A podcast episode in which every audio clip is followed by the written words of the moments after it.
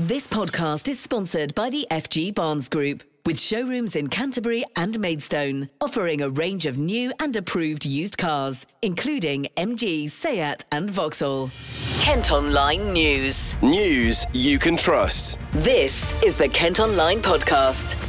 Nicola Everett. Hello, thanks ever so much for downloading today's podcast. It's a chilly Tuesday, December the 13th. Hope you're okay.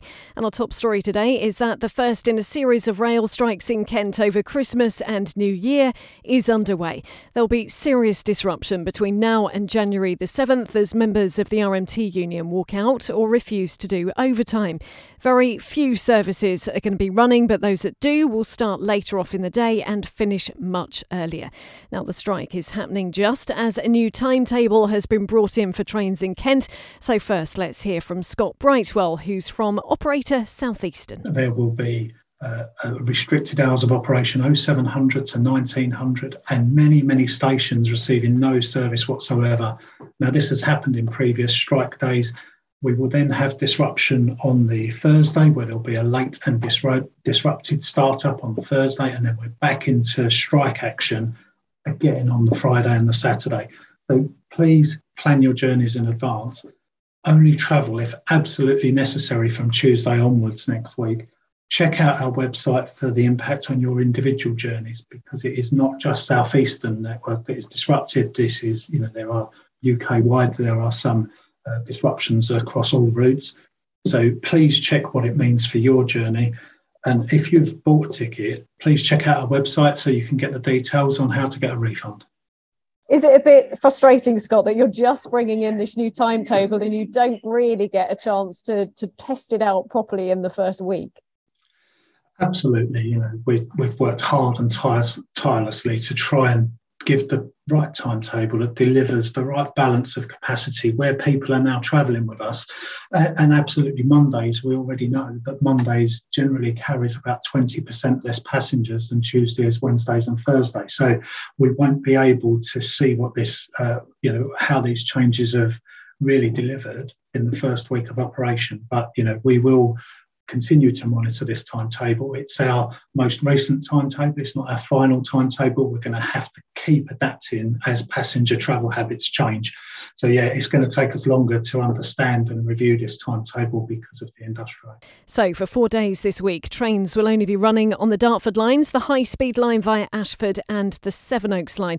As you heard from Scott there, and as I mentioned earlier, trains are starting much later in the morning than normal and finishing significantly earlier. Yesterday, it was confirmed the RMT had rejected the latest pay increase offer of 4% this year and next. Their General Secretary is Mick Lynch. Well, our members have rejected what's been put to them, as has been said, and it's about some of the changes that the company is proposing, which they're going to start to impose from tomorrow. It's also about the pay deal and their jobs, and the same is true on the train operating company. So there are two halves to this. We've been invited by the Secretary of State, Mark Harper, to join a set of discussions with Network Rail, the executives from the train operating companies and our trade union. We'll be looking to get that on as soon as possible and develop some proposals that our members can support, because what's got to happen at the end of this dispute to resolve it is our members will vote on whether they support a package or not. Now, they clearly don't support what has been proposed on Network Rail. We've never had anything really that we can put to them from the train operators,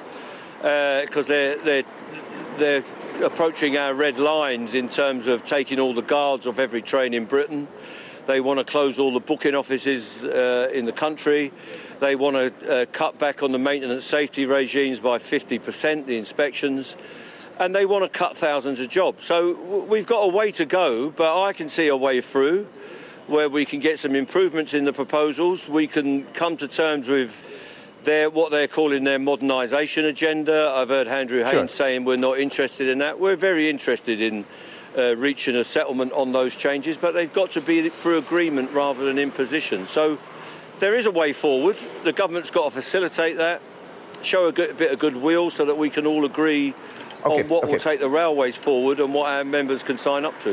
There will be further disruption during Christmas and in the new year, so now we can hear from Chris Denham, who's from Network Rail. If there's one thing I'd like people to take away from this conversation, it's that on Christmas Eve, your last train home, whether it's from London or further out in Kent, will be much, much earlier than expected. It could be as early as midday or 1 o'clock. So please check before you travel.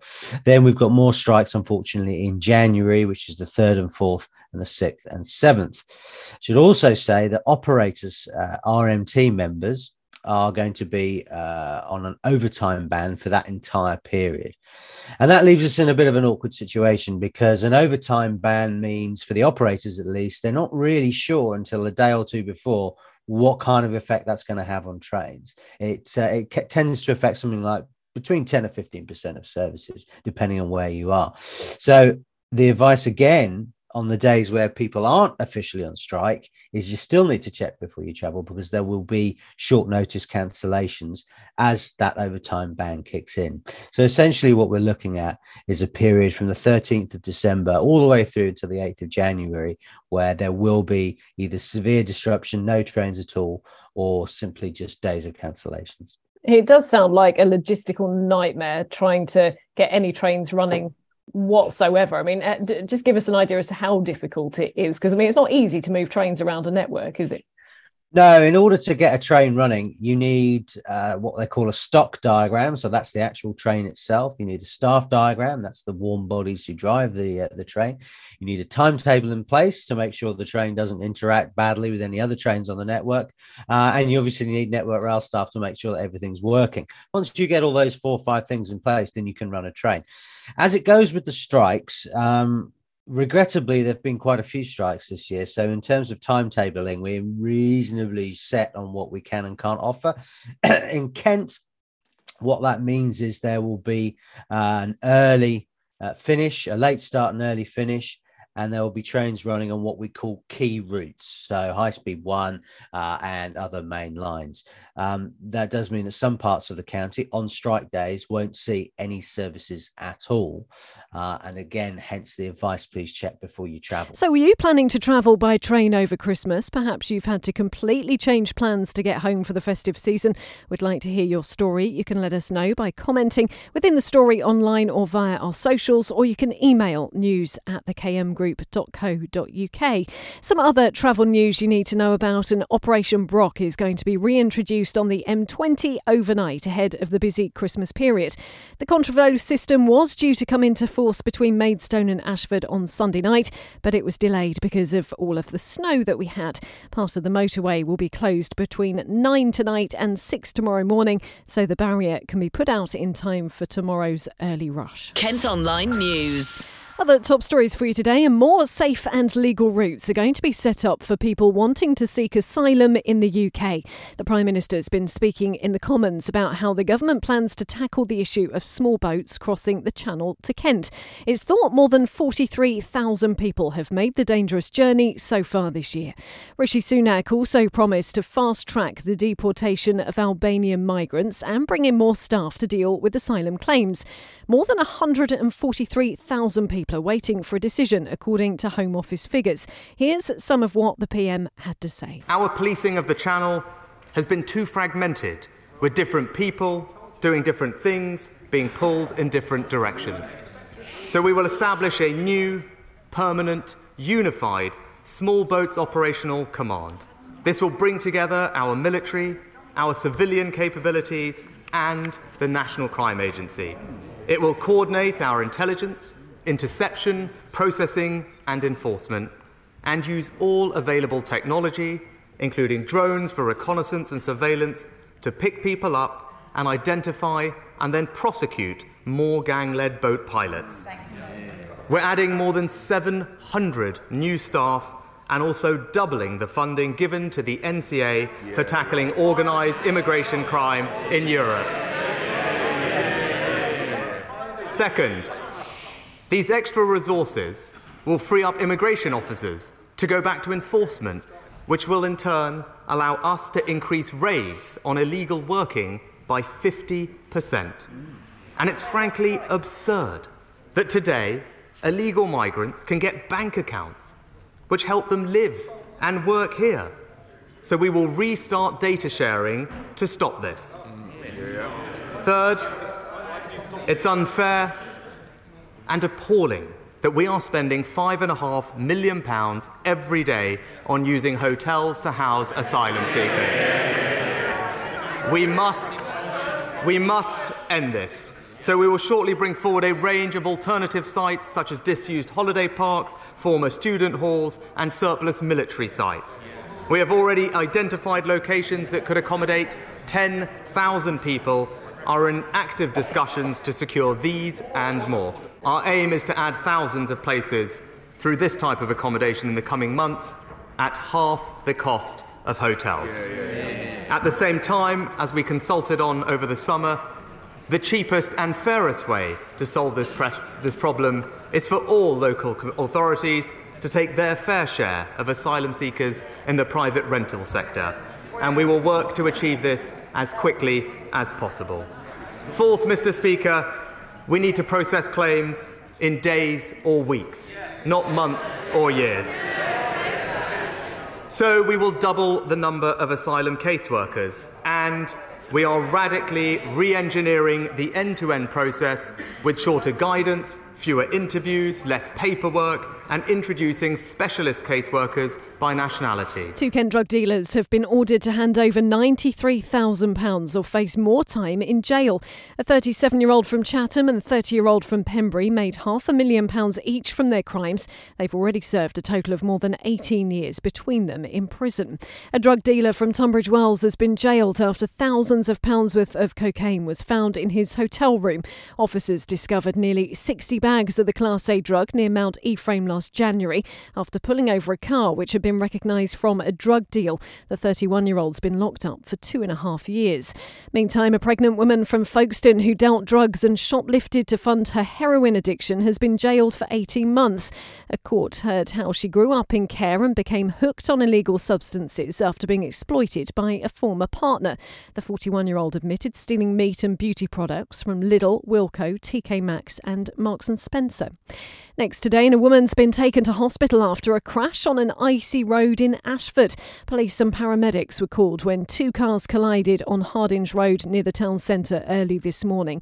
Well, we are being urged to take extra care out and about as freezing temperatures continue. Some roads and paths are still covered in ice after heavy snowfall on Sunday. Aidan McGiven is from the Met Office and has been telling Jamie Levy from our colleagues at KMTV what's in store for the next few days. Well, the weather's going to stay cold throughout this week. Some of the ice will melt by day, but by day temperatures will only get up to about 1 to 3 Celsius away from the coast. And by night, temperatures will be well below freezing. And really that cold weather's still with us until the start of the weekend. And through the weekend, things are now expected to change. The wind direction will change. We're going to see low pressure arrive from the Atlantic, and that will introduce eventually milder air. However, as that milder air arrives with some rain associated with it, there is the risk that the rain on the leading edge of the frontal system will fall as snow. It's most likely to happen across northern parts of the UK, but we couldn't entirely discount it for Kent. So there is that small risk by Sunday of some additional snowfall. But any additional snowfall coming through would be very transient because quite quickly the milder air would replace it from the Atlantic. And can we abandon our hopes of a white Christmas this year? It's still too early to say. What I would say is that the weather looks milder for the start of next week. So we're not going to keep the same cold weather that we've got at the moment up until Christmas.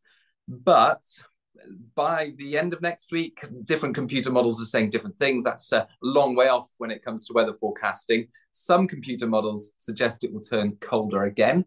Other computer models want to keep the mild air with us. So, of course, we'll keep you updated right here at the Met Office, but right now it is too early to say. This podcast is sponsored by the FG Barnes Group, with car dealerships in Canterbury and Maidstone. Developers behind a huge new garden town between Folkestone and Ashford say the first homes could be ready by autumn 2025. 10,000 properties are going to be built as part of the Otterpool Park project on land just south of the M20. There are also plans to improve Western Hanger Railway Station and create as many as 8 primary schools and 2 secondaries, as well as other community services. You can see what it could eventually look like when it's built by heading to the store story today on the website. A Dover nightclub's been allowed to stay open for later despite claims all hell breaks loose outside the club. The Attic Bar has become a lot busier since rival the Funky Monkey closed in September and will now be open until 3 in the morning on Thursdays and 4 a.m. on Fridays and Saturdays. One resident had suggested locals suffer from noise and violence every weekend, but bosses insist that's not true and they don't have to call the police very often. There's anger after it emerged one of the last remaining businesses in a Kent High Street could be turned into homes. A developer's submitted plans to transform the former Catherton House in Surrey, which closed in March, into two properties, claiming it will bring life back to the redundant building. But residents argue the village will be poorer for it, and there would be more pressure on parking if new occupants are given spaces. We're going to return now to a story we mentioned briefly in yesterday's podcast about a small business owner who says she's going to have to bring in security after a thief ran off with a load of jewellery during the Westgate Christmas lights switch on. Two busts that were covered in necklaces were taken from Bling and Rocks. Now, the suspect is said to have made off down an alleyway. Chad McKenzie runs that business and says it's incredibly sad that someone would do such a thing. I started this little hobby of mine in 2017 and so I've slowly built it up as a business, which is why I was so disappointed when somebody literally ran off as I was packing down with my jewellery, because it's very unique. A lot of the stuff that I do is one-offs and he stole 3 of my one-offs, so you know, something like that is selling for £20, but that is, it's my £20, yeah, and I don't think anybody's got the right to steal it off me, and something like that as well. Again, they're very, very unique pieces. The busts that were stolen were actually given to me and they were unique, they'd been handmade and they're copyrighted, so he's never going to be able to sell them because I've now told the person that made them. So, you know, it's just very sad that it's happening to a tiny little community like Westgate-on-Sea, which was always beautiful and safe. And I think it just knocked all of us back that within the same week, I've been robbed. And a friend of mine that I was the little local grocer's apprentice, she's had to put CCTV camera outside a grocery shop because she's getting stuff nicked. It's never ever happened before, and it's just, I find it very, very sad more than anything else. So it's not just about the profit, it's about the principle. Unfortunately, no witnesses have come forward since it happened and no CCTV footage of the theft has been found. Kent Online reports. There's been a drop in the number of people claiming out-of-works benefits in Kent. New data shows unemployment stood at just over 36,650 in October. That's down by 175 compared to the previous month. And you can see the stats for where you live in the county by heading to the website. It's been revealed blood testing services, which were cut from a medical centre in Deal, pose a risk to patients because of staff shortages. Phlebotomy clinics at Victoria Hospital were suddenly axed last year, meaning people had to have tests done at GP surgeries instead. Campaigners have been fighting to bring them back, and health bosses have admitted residents should have been consulted on the decision. The family of a Tunbridge Wells man who took his own life have raised more than £10,000 in his memory. Dad of 2, Ian Hart, was found dead at his home on New Coman Road in July. The 42-year-old's wife is giving donations to the local counselling centre to help other men who are struggling with their mental health. A Dartford teenager is set to take on a cycling marathon in a bid to raise funds for research into Alzheimer's. Piper Monk is aiming to use a static bike to complete the challenge in under 3 hours tomorrow at her school, Wilmington Academy. The 16-year-old's doing it in honour of her great-granddad, who died from the disease when she was 6. She's been chatting to our reporter, Amy Tregenna. I've done 2 charity events quite a few years ago when I was in primary school. And they was towards the end of my primary school experience. So I thought this is my last year at secondary and I kind of wanted to do something like that again. And I was getting into cycling during PE at school. And I thought, I want to push myself and I want to do it for something that means a lot to me. My great granddad, I was about 6 when he passed away. So I have a few memories with him and obviously have pictures, but he passed away with Alzheimer's, and it kind of also led to him becoming a bit of an alcoholic, but obviously his memory wasn't working properly. And especially with my nan on my mum's side, lots of people she knows are going through it at the minute who are still alive, and just seeing them in that state and just thinking, if I know so many people that are experiencing this, surely I'm not the only one. Surely other people out there are relatable to what I'm going through. Do you feel like you're ready for it? Does it feel like something more exciting than nerve-wracking, or even nervous now? Yeah, I'm excited for it. I'm not nervous for it. I know it's going to be quite tiring, but should be a good challenge. It's during my school day. I've had to get permission from the school to get out of lessons, and they've also agreed to have people supervising me while I do it at school. So yeah, I think it should take me under 3 hours, hopefully. Have you got a lot of support then? I saw on your fundraising page you've got a lot of your teachers have donated. Have they been really supportive? Yeah. Yeah, they have been, especially obviously the PE department. They was kind of the first people I went to with the idea, and they've been really on board with it ever since. How much do you hope to raise, or are you just happy to get what you get?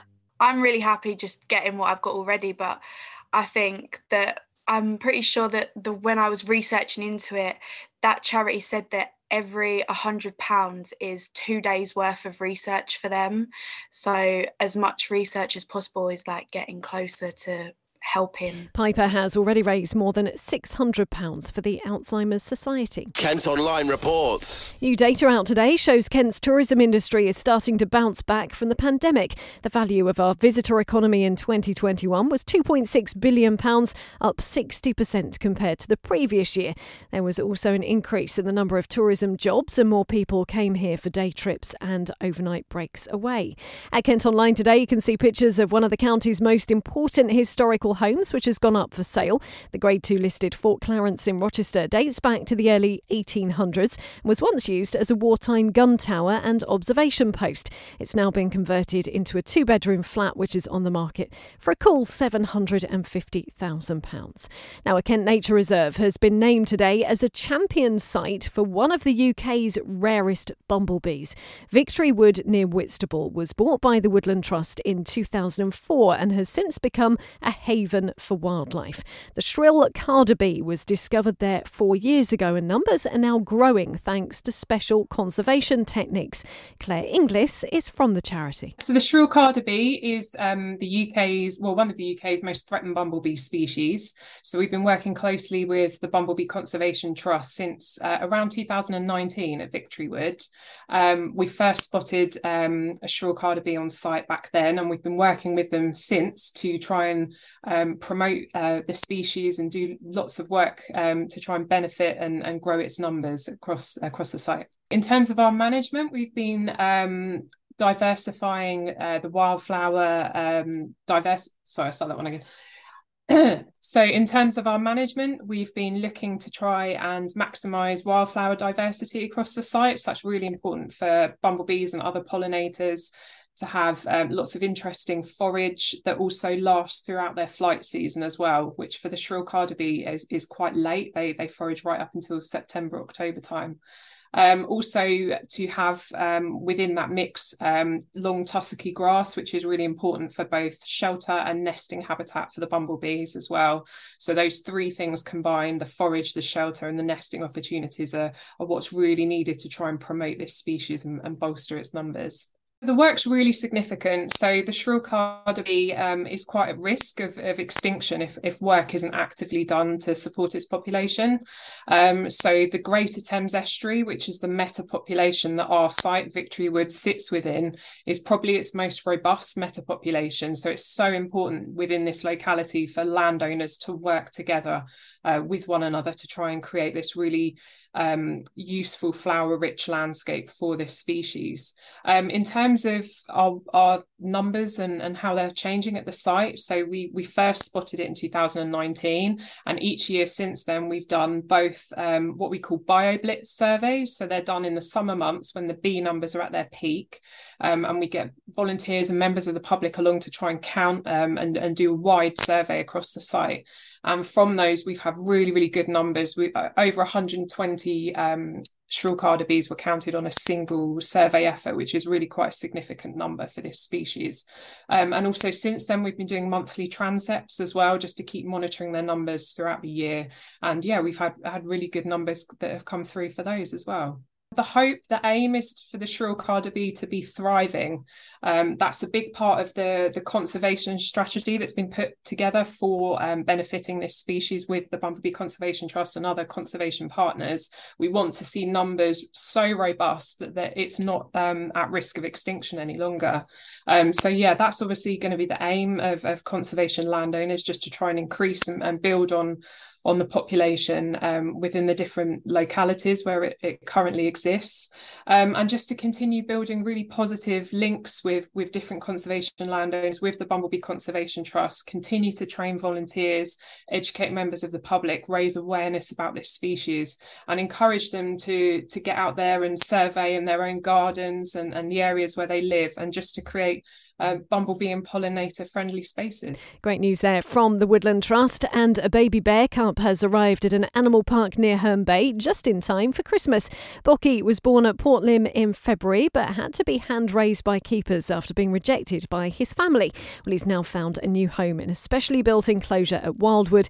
You can see pictures of him on Kent Online. And finally today, Olivia Colman's been nominated for a Golden Globe for her role in a new movie filmed right here in Kent. Empire of Light is set around the Dreamland cinema in Margate. She's up for Best Actress at the ceremony in LA next month.